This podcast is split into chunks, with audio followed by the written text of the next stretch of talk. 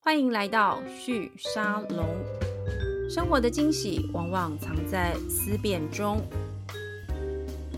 各位听众朋友们，大家好，我是玉宁，欢迎再一次来到旭沙龙的节目。今天我邀请到的是我的好朋友，也是我的同学吧？对对，呃，Aaron 跟大家 say 个 hello。 ，Hello，大家好，我是 Aaron。好，那 Aaron 他是这个百汉英语。如果听众朋友你自己是爸爸妈妈，然后你有小朋友是在学龄的，你有可能听过这个百汉英语。像我就比较不知道，就是说这种比较是补教相关的行业的。那 Aaron 许哲豪是百汉智能教育的董事长。那大家对他们的公司比较服务比较呃熟悉的，应该就是百汉英语。但其实除了百汉英语之外，其实你们还有很多呃其他的相关的集团服务，对不对？可不可以请 Aaron 跟我们简单的介绍一下你们现在大概手上有哪些？百汉英语其实之前我们是隶属在百事文教集团，所以大家应该是有听过百事自由数学。那大概在八年前，我们等于是呃这个品牌就独立出来，然后完全是由我这边来创业负责。是那我们就成立了以语文为课程相关来走，所以我们有百汉英语、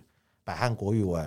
然后我们也有自己的那个 coding 啊、起点创意。城市课程你也做？对，因为我们认为它就是语文的一种嘛，对。哎、对，有道理对，。他英只语是中他文。跟城市语文对，他是跟电脑讲话这样子。然后你刚刚说八年嘛，就是如果大家有听过百汉英语，有听过这个 Aaron 许哲豪的故事，大概有听过他一些创业的一些经验。不过今天在节目里面，前面我想要先跟 Aaron 聊一下关于这个补教业的发展，因为我跟 Aaron 接呃认识是在这个呃勤业重信的 Deep 五的这个课程，那他那个课程主要是在呃讨论一些关于创业者的这个财务管理，特别是财务策略上面的一些讨论。那在课程的这个呃过程当中，我发现 Aaron 是一个脑筋转的非常快、反应非常好的一个人。对，就是我觉得有点天生的生意人啦。那我看一下资料，其实你第一次创业，或者说你开始经营事业，其实从十九岁就开始，然后一路在补教业服务，一直到呃三十一、三十二岁的时候，把这个呃百事底下的这个百汉的这个子公司买下来，那等于是自己在担任这个经营者这样子。那八年下来，呃，你自己觉得 as a 创业者跟你对补教业的理解，嗯你觉得这八年有什么大的变化吗？呃，我觉得这八年比较大的变化。我其我老实说，我大概两两三年前还蛮低潮的。我觉得我自嗯己浪费蛮多的时间，没有珍惜自己创业的那个那个时间点。因为我大概在呃三十二三岁买下公司的时候，是我当时候做了一个蛮呃，我觉得有点不可一世的决定，就是呃，我把台湾的呃事业就留给我当时候一起创业的同事。嗯，那他们也都跟着我们很久了。对然后，呃而我自己就是跟着前集团去了大陆杭州那边来发展培训学校，也就是是补教业这样。嗯哼，那我觉得，呃，当然在一九年、一八一九年的时候，我们就我就从大陆撤回来了。是啊，从现在看起来，应该感觉好像撤得快。对啊，但还好当你在疫情前就撤回来，对，还有大陆的双减政策，哎没对。错，对，但是在那那一八一九年的时候，其实我对我来讲还蛮蛮低潮的，因为当时候在大陆其实是呃亏亏了一些钱回来，嗯，而且也呃动摇了国本在台湾我们自己的本业也其实影响蛮大的，嗯所以一度在那个时间点，我有我觉得我自己好像呃自己创业五年有可能会倒闭，是有可能会过不去那个坎这样子是，对，然后。呃，所以我觉得我错过在台湾可以在精耕细作、快速扎根发展的一个时间点，这样。 OK，对，但是在去年我自己觉得，呃，我有，呃我觉得每个时间点都是一个很好的安排。但去年我自己又觉得，我在大陆那个时间虽然当时很低潮，是可是反而给我很好的养分。怎么？说？嗯，去年刚好疫情来了，对，然后我在大陆那几年，其实从创业开始的时候，呃，我们当时候买下公司的时候，大家只有买品牌业绩、嗯哼内容。呃，数位系统相关其实都没有，对，那所以我当时候在大陆看到，呃，我又刚好搭上大陆在数位学习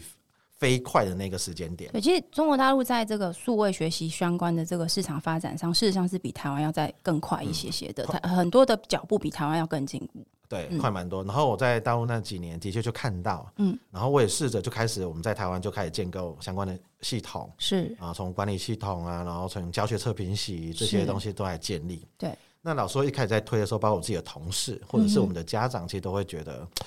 好像呃，他让孩子尽可能不接触山西。那我们的同事对，就有会道理对耶，我对们，的同事又觉得说，哎呀，那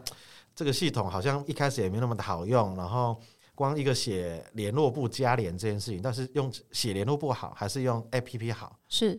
但在去年。呃呃，其实全部都证明我们当时候所做的这个事情的准备是够的，所以 OK，我们大概用了三天的时间是，我们就把我们全台湾大概将近三十家，然后将近三四千名的学生，是我们快速用了三天就把它转为线上。就是在疫情在台湾五呃去年五月的时候嘛，刚开始，我我还印象中记得是五月十六还是十八号左右的时候，那时候开始变得蛮严重的，然后接下来就是整个都封起来了。所以你的意思是说，其实五月在这个事情一来临之后，你们马上就把学生转到线上去对，我觉得我觉得呃奇妙是我们还反而提早，哦？你说在五月之前，对我们刚好就在呃宣布三级之前的前三天，我们就一直在测试。其实我们在前一年就在测试做一些沙盘推演。如果假设疫情严重的时候，我们对线下怎么办？那我们线上是不是能够支持？是所以我们大概做过这种兵推或者是这种防空演习，大概做了两三次。嗯哼，所以刚好那一次我们就是要全台湾一起做的时候，结对果一做，然后发觉他就宣布三级了。所以在那个过程当中，我觉得这有点那个那个叫什么神谕吗？ 还是什么？就是有有点巧合吧对。这应该就是一个巧合。但我觉得很多的巧合对创业者来说可能蛮重要的。我们都一直说创业或者是经营者很需要一些运气的这个帮助，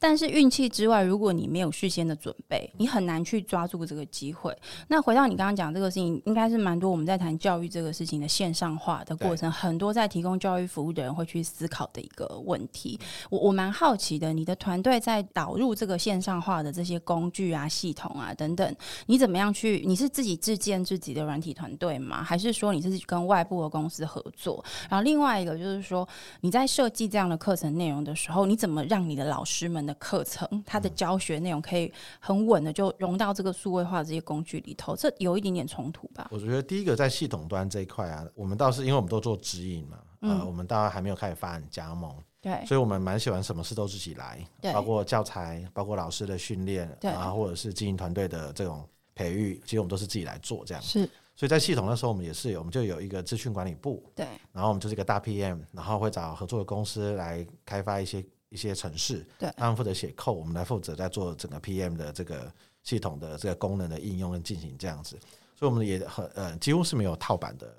呃系统来做。嗯哼，那因为因为都是各自开发，对然，后我们应该是说呃就委外啦专属开发，是，所以其实很多都是结合我们呃我们的同仁们他们的工作习惯，对，需求来，反而是这系统的开发都是在配合我们原本在做的 daily 的事情，嗯哼。呃，而不是说因为这个版型来，所以我们要去配合它这样子。 OK，也就是说，它的使用者经验基本上是随着这个百汉的整个服务体系来运作的对。，那这因为呃，从去年到现在也差不多一年多一些些的时间了。你觉得呃，这种补教的服务，它转成线上化之后，对于原本你理解的或是你熟悉的这个补教行业的服务，有带来什么样的冲击或是影响吗？嗯，我觉得第一波因为快速三级里面有很多还没有准备好的同业，的确是是是相对比较比较辛苦，所以在第一波里面其实就已经呃筛选了一些人再留下来。嗯，那我觉得到现在这个状态来看的话，其实我们在上课我常常也在沟通这件事情，就是 O M O 这件事情，嗯，就线上跟线下这件事情可能已经是变成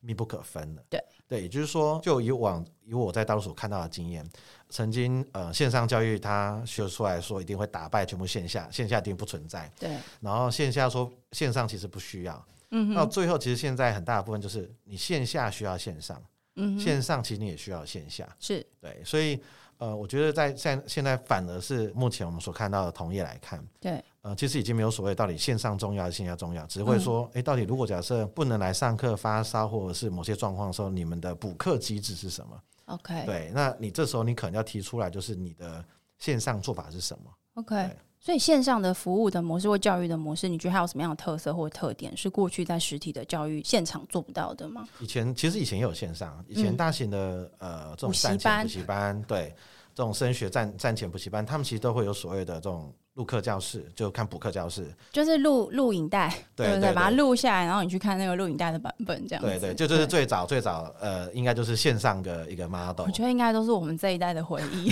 青春的回忆。呃，现在有几个有呃上市柜的，其实呃，他们基本上也是透过录课这个方式，对然后或这种方式来来做升学的这种线下教育的取代进行这样子。对，那我觉得疫情过完之后，其实大家就会讨论到说，好，比如说录课这件事情，嗯，相对你的互动其实性会相对是少的。对好，那我们就可以切。如果假设我们从学习阶段来看，对 K 十二就是呃小一到高三，对然后到成人，对，那可能在偏 K 十二这一块，它的专注度可能不那么高，嗯所以录课可能互动性少，相对也没有那么大的学习成效。嗯哼，那他就会谈所谓的这直播，对对，同步课，对。那你现在是不是能能能应用到这种同步课？好，那呃，在疫情的时候，那时候又很单纯，你就没有线下，你完全就转成线上，所以同步课也可以做。对而现在第三个阶段最困扰的地方就在于是你是混合怎么办？你的学生会来自于线上同步跟你互动，你线下也有些学生。对，对，那老师在老师在整个的教学的那个习惯，他要怎么互动处的方式，理？对，那个其实就是另外一个新的、呃挑战吗挑战，对，那你们现在有有找到解决方法吗？呃，我们其实一直都是就有这样的解决方式，是呃就是我讲我在大陆那几年，我曾经做过一件事情，就是我们去跟一个朋友，然后代理一个呃以色列的一个线上课程，嗯哼，然后来来台湾，当时我们要推给我们自己的家长们，那家长就告诉我们是说，我们的家长还算是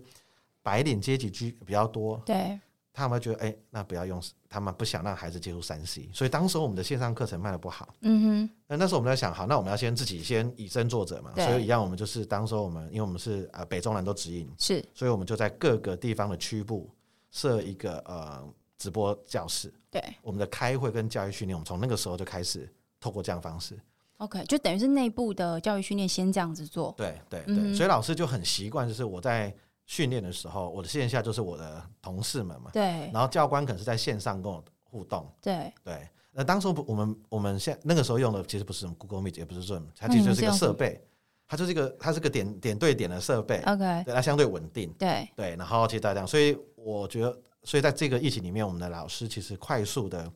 有这样的应变，也在源自于我们当时候就这么做了，嗯哼我们到现在也是这么做。 OK，那我接下来想问你一个，就是跟行教育这个行业比较相关的哦，就是我觉得教育行业其实被线上化这个事情的冲击其实蛮大的。我我举一个例子，例如说像大学，有非常多的大学在很长呃，大概差不多十年前开始吧，你就看很多大学国内外都是哦，比如像耶鲁、哈佛，他们都开始把他们的课程搬到线上去，然后甚至会免费的，比如说他们在 Coursera 上面，对，就是他们就提供一些免费的课程。那你可以免费去旁听，你也可以就是付差不多一千多块台币左右，跟他买一个这个证，就是说你证明你上过这门课。那当然你要交作业。那在线上，他就是会有这些呃助教们去协助批改你的作业，或者是跟你讨论，这样让你完成你应该完成的这些工作。那这个事情其实，在大学教育体系里面，国外我觉得比较多在讨论，就是说这会不会取代我们过去熟悉的这些呃实体的教育体系。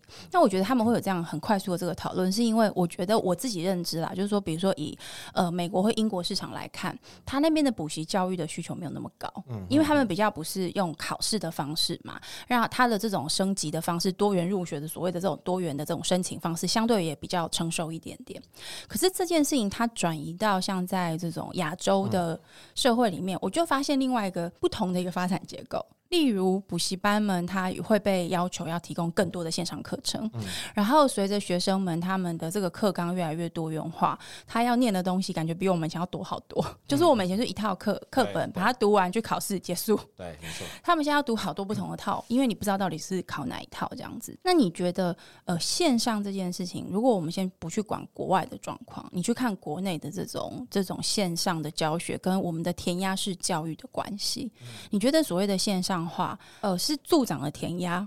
还是解放了填鸭？我我觉得这个这个很多的主题来解，我这个我应该这么说：，如果从嗯、学习对象来看，对线上的普及，其对实可以对我我把它切有三个阶段，一个是早教阶段， OK，然后一个是从国小一直到高中的早阶段，教就是幼稚园差不多，对对以前不对？对小小朋友，然后一个是呃从小一一直到高三，对然后另外一个就是大学之后了对，我觉得线上普及化对于呃大学之后的这种学习知识获得，对特别是从高中期也可以这么来看，对，其实会更多元，其实相对嗯其实是好的，因为哼比较自由，对自由，而且对呃，其实我觉得现在很多的孩子其实的学习，其实从第一个他接触已经从 YouTube 里面开始，从呃这个抖音里面学到这些东西，对对没错华世代嘛，对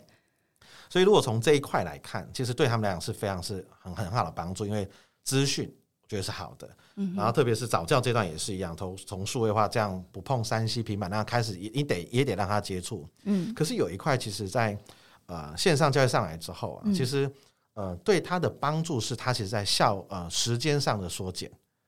特别是在国小、国中这一块，我就都是呃，要考试责任比较重，然后家长也相对更关注的这个这个学龄的小朋友嘛。对这嗯 OK 这一块很特别的地方说，他完全不会是以线上为主要的考虑啊、为什么？因为这一群的对象里面，他其实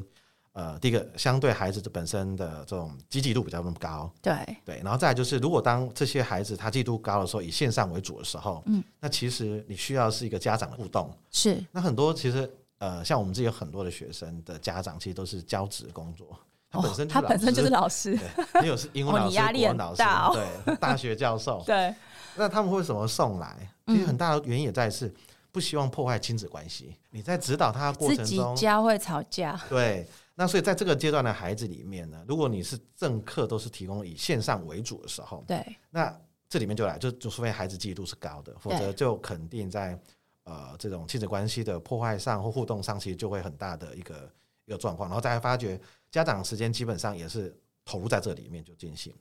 可是线上提供之后又有个好处，对就是说家长其实可以选择有哪些东西，其实他就是应该到线下去上，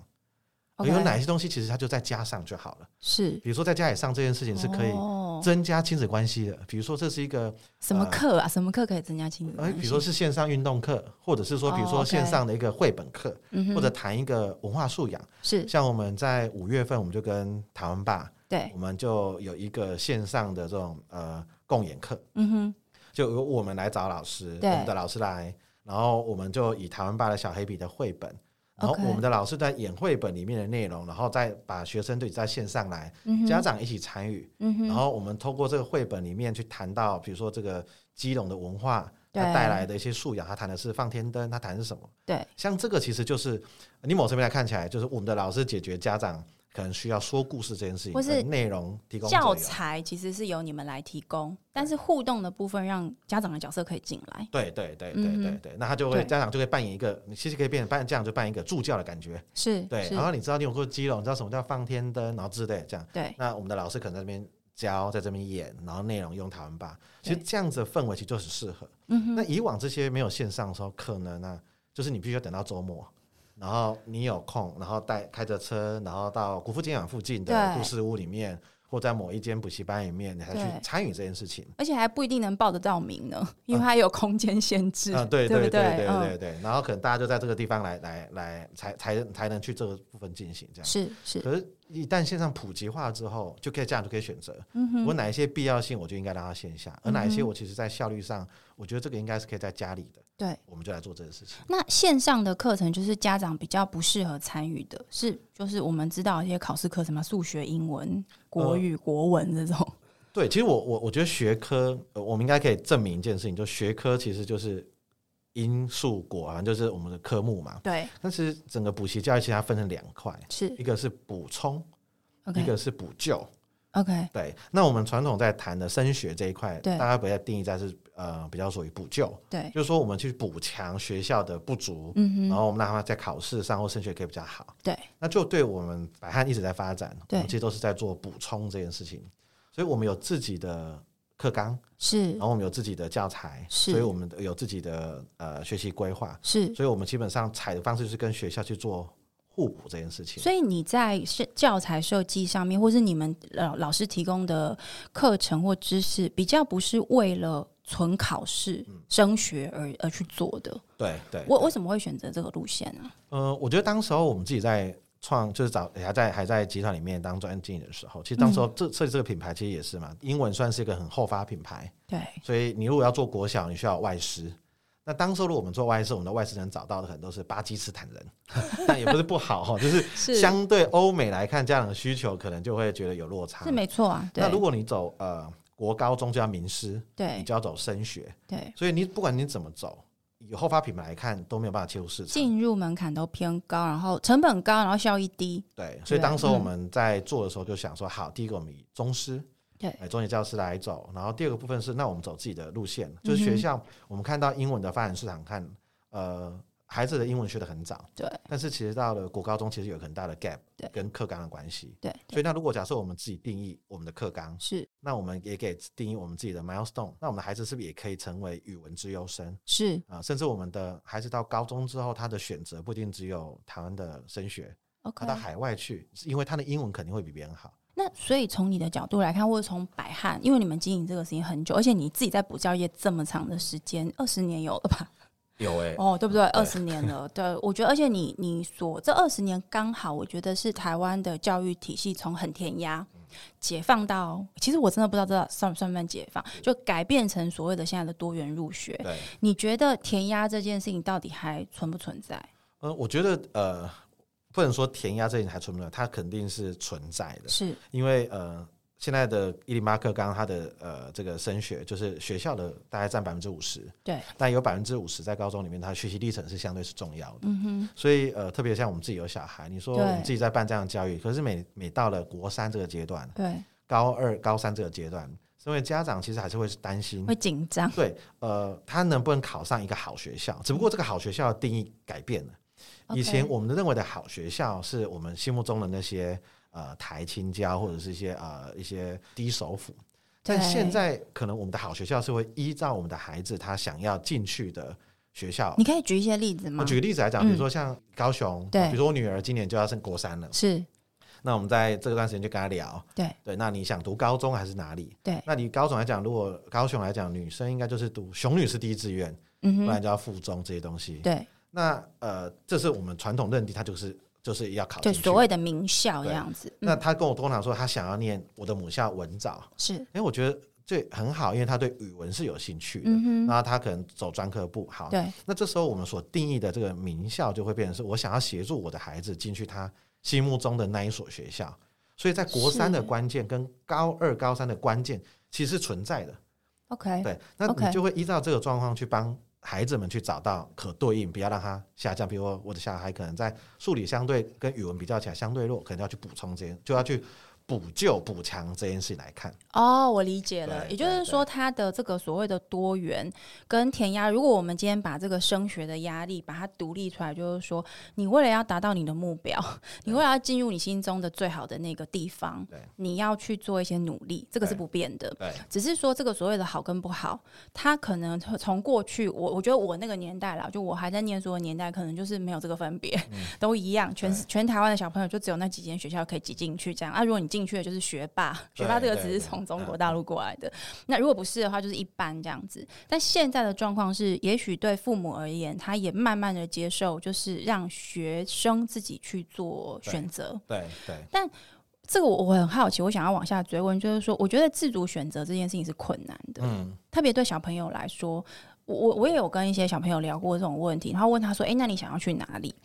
很有一半的小朋友会给一些很天真可爱的答案，有另外一半小朋友就是茫然，就他也说不出来。那这个部分在补救或者是补强教学的这个角度或是理念上来看，你觉得你们会提供什么样子的引导，来让孩子认识这个可能性？呃，我觉得从课纲的改变来看，刚嗯刚讲的就是他刚好有一半叫做历程、学习历程，然后也对推动所谓的素养教育这件事情。对，那其实学习历程跟素养教育，其实就是要让孩子其实不大那么的填鸭、很硬生去背某些东西，嗯哼，也简单讲，让他更多元的一些参与一些活动的经验对，啊、比如说以前会觉得运动呃体育课会被拿掉，然后公益课会拿掉，美术课会拿掉，在我们那个时候。是那现在其实，在运动里面，你可能在你参与一些所谓的营队课程， OK，或者是你呃参加过一些比赛，对，然后你你可能在你的学习历程里面，这个都是一个很好的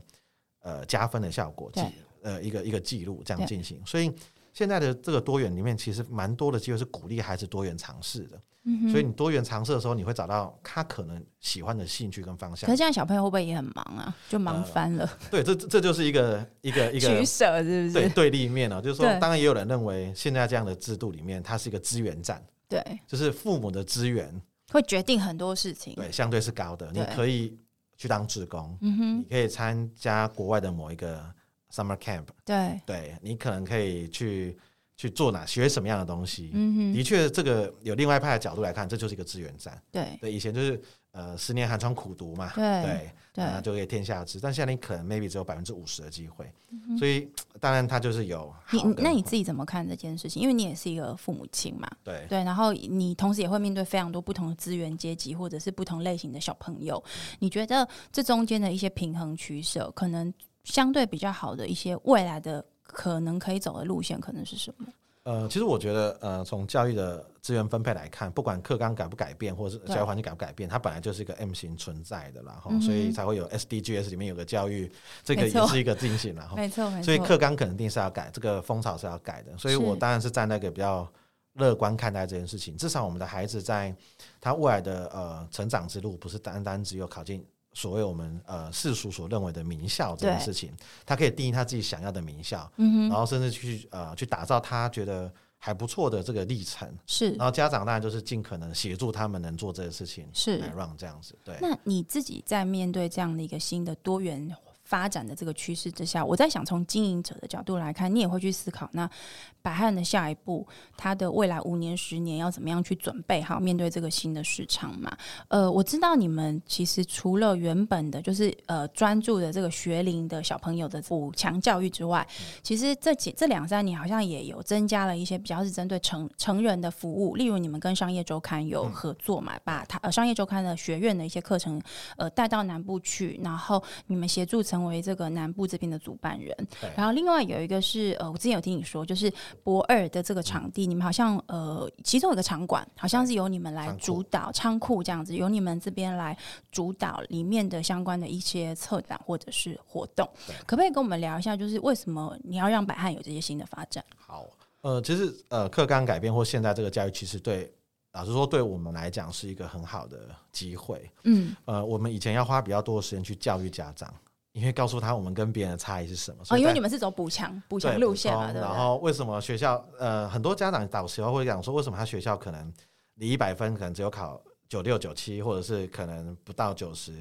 那他是不是应该我们的课程不适合他？那我们要去 OK 告诉他，可能一次的这个呃差几分，还不如对他把他实际建强来进行。就是我们可能要谈有关于孩子能力培养这件事情，然后内嗯哼容上为什么跟学校不大一样？对，但现在很多家长也慢慢知道，哦，原来这叫做素养，这是 OK 素养内容所以这个题目其实是呃，它不是那么硬邦邦的，嗯所以去进行这样。所以呃，我觉得对我们来讲是一个很好的机会，我们在教育层面。所以呃，像我们在这两年也把我们自己公司的使命嗯就哼，定义为，就是我们希望能培养每个华人世界的孩子，嗯哼，透过双语力，对就英文能力跟中文能力。对来跨来撬动他们的跨域应用能力。我们，OK，其实在谈的就是就是跨域应用，对，就说很多以前在想把英文学好、中文学好、程式学好要干嘛？ 就是英文学好可能可以当秘书， 中文学好就是应该，因为我们是讲中文。对， OK，可是其实因为呃有了这个历程，或者是在整个学习改变之后，那个应用场景就很重要。没错，所以我们其实也在我们这几年就在想，好，那我们其实已经做了呃这个品牌二十几年的英文跟中文，把它做好之后，对内容上我们可以被肯定。对那我们其实要去建构一些应用场景。 ，OK，啊、就像刚呃主持人您提提到的，就是说，比如说我们跟商周合作，对，那像现在 TA 基本上是呃主要是在南部的这个企业家是，二代，对，然后我们也是第一个把他从唯一一个把他从台北带到南部来的。对，那我们其实最近也在跟商周谈这件事情，嗯哼，商周这样的课程有没有可能我们可以把它下降，我们让高中生有这个机会？就当我的我的学生他的中文能力表现好的时候，是，或者是他英文能力不错的时候，我依照商周的课程。对。 我是不是也可以提供他上架？只是我的 TA 不一样了。你是说，比如说像我的节目都在谈创业，然后到经营者来聊对，我有没有可能 TA 设定只是对小朋友聊呃，对，对呃，不对上周谈，比如说谈逆境，那？OK，很多企业主会知道他踩过什么坑。对，那这些高中生们是有没有可能也是去分享、表达上过这个课，然后怎么去呃帮助他们的舒压，或者是也告诉他们可以怎么样去做 present 这件事情来哎、看我？觉得这非常重要、哎，对，对，因为以失败这件事情，或者说逆境，因为你刚好举到逆境这个这个案例，我觉得这个事情真的很重要。原因是因为我我觉得，比如说以我们在谈什么什么叫做创业家或经营者特质，然后我们这几年访过非常多不同的成功的创业者，或者是访过很多创投对，他们在挑投资单位的时候，问他说：“哎、那你会决定投这个人，或是你很看好这个人，通常的理由是什么？我觉得最令令我们就是惊讶，就是说大部分的人他会说，因为这个创办人他过去曾经失败过，对，失败是一个很重要的经验，是他知道那个石头，或者他在这边绊过一个坎了，所以他跌倒过，他知道怎么绕过这件事情。那这个事情，其实在我们过去的这个学习体验里面，反而是比较少被强调的，至少在学龄儿童的这个事情上，我觉得好像真的比较少。对，所以你的这个想法倒是让我觉得说有道理耶。为什么在学校里面这个事情很少跟学生谈？因为老师们他们也没有这样的经验，对他就是把学科的东西准备好，然后带着孩子去把它学清楚。可是很多生活情境的这个体验的沟通，反而是我们比较少带到呃学校的教育里头的。对，没错。所以我觉得像这个内容，其实就是我们会想说，好，那像这样课程上啊，那对其实你上完之后，你能表达这件事情，对，这牵扯到你可能对语文的这个逻辑性、没错，呃词汇应用，是所以这个一定跟中文你可能是有相关没。错，没如错，果这个部分找的是呃一个讲者，对，他可能是呃外国人，那你的是英文是不是开这个应用？像刚呃您又提到说我们在高雄博二烂人街八号有一个仓库，对，当时我们也是去跟青年局提这个想法，是说在整个南部其实呃没有一个比较会诊的一个学习的 hub，都来自于台北，像我们上检验中心的 Deep 也是对啊，啦，没错，漳州课也是啦，或者我自己对现在参与的 AMA 也是，是，这些好的学习资源其实都在北部，嗯哼，那我们是不是有可能有机会在南部有一个仓库，有个地方，我们可以把资源汇整到这地方来？是特，别有些特别的展也是，我就在想嘛，台北有华山、高雄有博尔，对，那我们又有像天像杂学校，他们有办一些对教育展，嗯跟哼，南部其实都没有像这样。所以我们在这次的五月份啊，对刚好有一个 M A 同学，他们在台北因为月经就办了一个国际月经日，办了一个月经狂欢节，对，对就是我们有邀请他来上我们的对节目，对不对对？对对，对，对，古然后木木，嗯，他就在六月的时候就把这个展来到南部，我们就对让他来做这个事情。对，那我们在南部也做一件特别的事情，就是第一个就是我们把它的内容把它英文化，然后、哦，OK，对，我们就找了呃我们的老师外师，然后就录了些影片，对，然后我们就在课前就就是让呃我们的学生们都先看过这个东西，然后再邀请他们来现场来看这个展，然后从 OK 这里面就去找到这个内容它的呃它要怎么去呃去拼到这些内容，把它写到它的这个这个这个这个活动单里面。是，，对就是结合这样的场域互动，嗯对，哼，所以其实就是我讲，它就是个应用场景。对，就这个东西，其实在呃以前的学习，它就是个科目，是个学科，只是你是补救教它，还是补充教它。嗯哼，现在不管是补救或补充，你都有做，就是把它拉起来之后，或者把它带得更好之后，要用在哪里？所以你觉得百汉，就你现在心目中对于你们要去服务的这些受教育者，好了，你的你的 consumer，你的客户们，你你心中更呃集中的是在还是一样是在学龄的这些呃学习者，还是说成人教育也是你要去扩大发展的？如果有一个比重选择，你大概哦会怎么样思考？呃，对我们自己来讲，我们还是比较专注是在呃这个六到十八岁这个这个这个体验阶。段的小朋对友，对对对。那成人教育基本上，我们也因为上周其实有开始也接触这件事情，哦对好然后其实其实也在经营这一块。嗯哼。对，那这个就是我们经营在南部比较高端的一个呃商管课程，这样是对对，不过你刚刚有提到，就是说我我蛮我蛮惊艳，或是也会蛮有兴趣的，去多持续的去观察，或是跟跟呃看百汉的接下来的发展。就是你刚刚提到的，把一些在成人教育里面才会讨论的题目，嗯把它重新设计，放到学龄的小朋友。学生们身上去跟他们互动，因为那是另外一种人生的学习。这些对课题不一定要等到成人的时候再来很痛苦的体验。对对，这这个我觉得是一个很很值得尝试的一个发展。像比如说你刚刚提到的这个演讲的训练，我们去看就是美式的教育或欧式的教育，他们就会很注重十几岁的小朋友去练习这个事情，因为它的确是一种表达逻辑的训练，它也是对你语言跟你的内在的这个素养很深的探求。如果你没有准备好，你其实说不出东西来。那这个我就会觉得跟我们传统所谓的理解的这个填鸭，嗯，就真的比较不一样。因为填鸭其实不太在乎你想要什么，嗯对 比较在乎的是，就是我给你的，请你好好的吸收下去对，然后我去检测你，你有没有都吸收到了。对对我觉得，如果从这个角度来看，我自己就会觉得去讨论说这个。多元入学到底是不是对学生有比较好？我觉得我比较容易买单，嗯，因为我总是会觉得，就是如果你今天还是填鸭对，你只不过把一套教材变一百套，对对，那学生还是非常非常的痛苦嘛。那嗯今天节目的这个最后，我想要请 Aaron 跟我们聊一下，就是说你当一个经营者，蛮长的时间了。对你你自己对于一个好的经营者跟一个好的教育事业的一个经营者，嗯你的自我期许是什么？我觉得要身为一个好的经营者，或者在教育事业的经营者，我觉得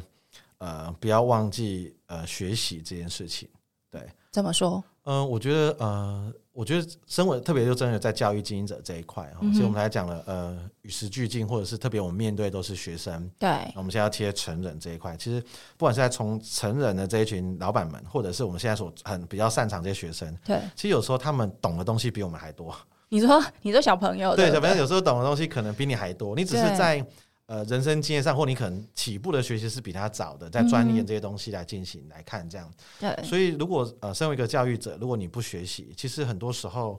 你其实也没有太多东西可以去提供给孩子们，嗯特别是在经营。我们在讲说，当我们在经营的过程中的时候，呃，其实现在年轻人可能懂得比老板多，真的， 呃，特别是世代差异，对这差异。对那你不跟年轻人多请教，跟他们多互动，对呃，就是接触新的事物，真那的其，实刚刚我的同事制作人才告诉我什么叫宝可梦。哎，糟糕，那叫什 么？图卡哦，卡牌游啊对戏。对卡牌游戏 谢谢。我刚才知道哦，原来宝可梦除了 App 之外，还有实体的卡牌，而且听说它是一个已经进入了次级市场的状态，哦真就的卡牌之间其实是可以这个交易跟交换。你看我们两个就不懂，有有，之前 M 一个同学呢，志奇七七有教我这些事情。 OK，对，就是这种。那这个东西，其实我们刚刚在聊的时候，就同事们，我们的比较年轻的同事会让我们知道说，诶，他们现在是这样在在生活，这是刺激他们生活不同形态的。那其实我也在呃了解这些过程里面，意识到就是说，新的世代他的思呃思考或者他觉得有趣的东西是不一样的。我反而会很期待他们告诉我们嗯嗯，可以做什么。真的，对，那这个是我我我觉得这个比较是我跟你可能会相对更有共鸣，因为我们都是做经营者，对然后都要带年轻的同对事嗯加入团队。然后我也跟你有同同样的感觉，就是我觉得我在我年轻的同事身上学到很多我没有想过的 idea，而且这些 idea 为什么很重要，是因为它其实可能更符合。市场的需求，而且最重要的是，我觉得未来的世界会长成什么样，其实是由他们来定对义。对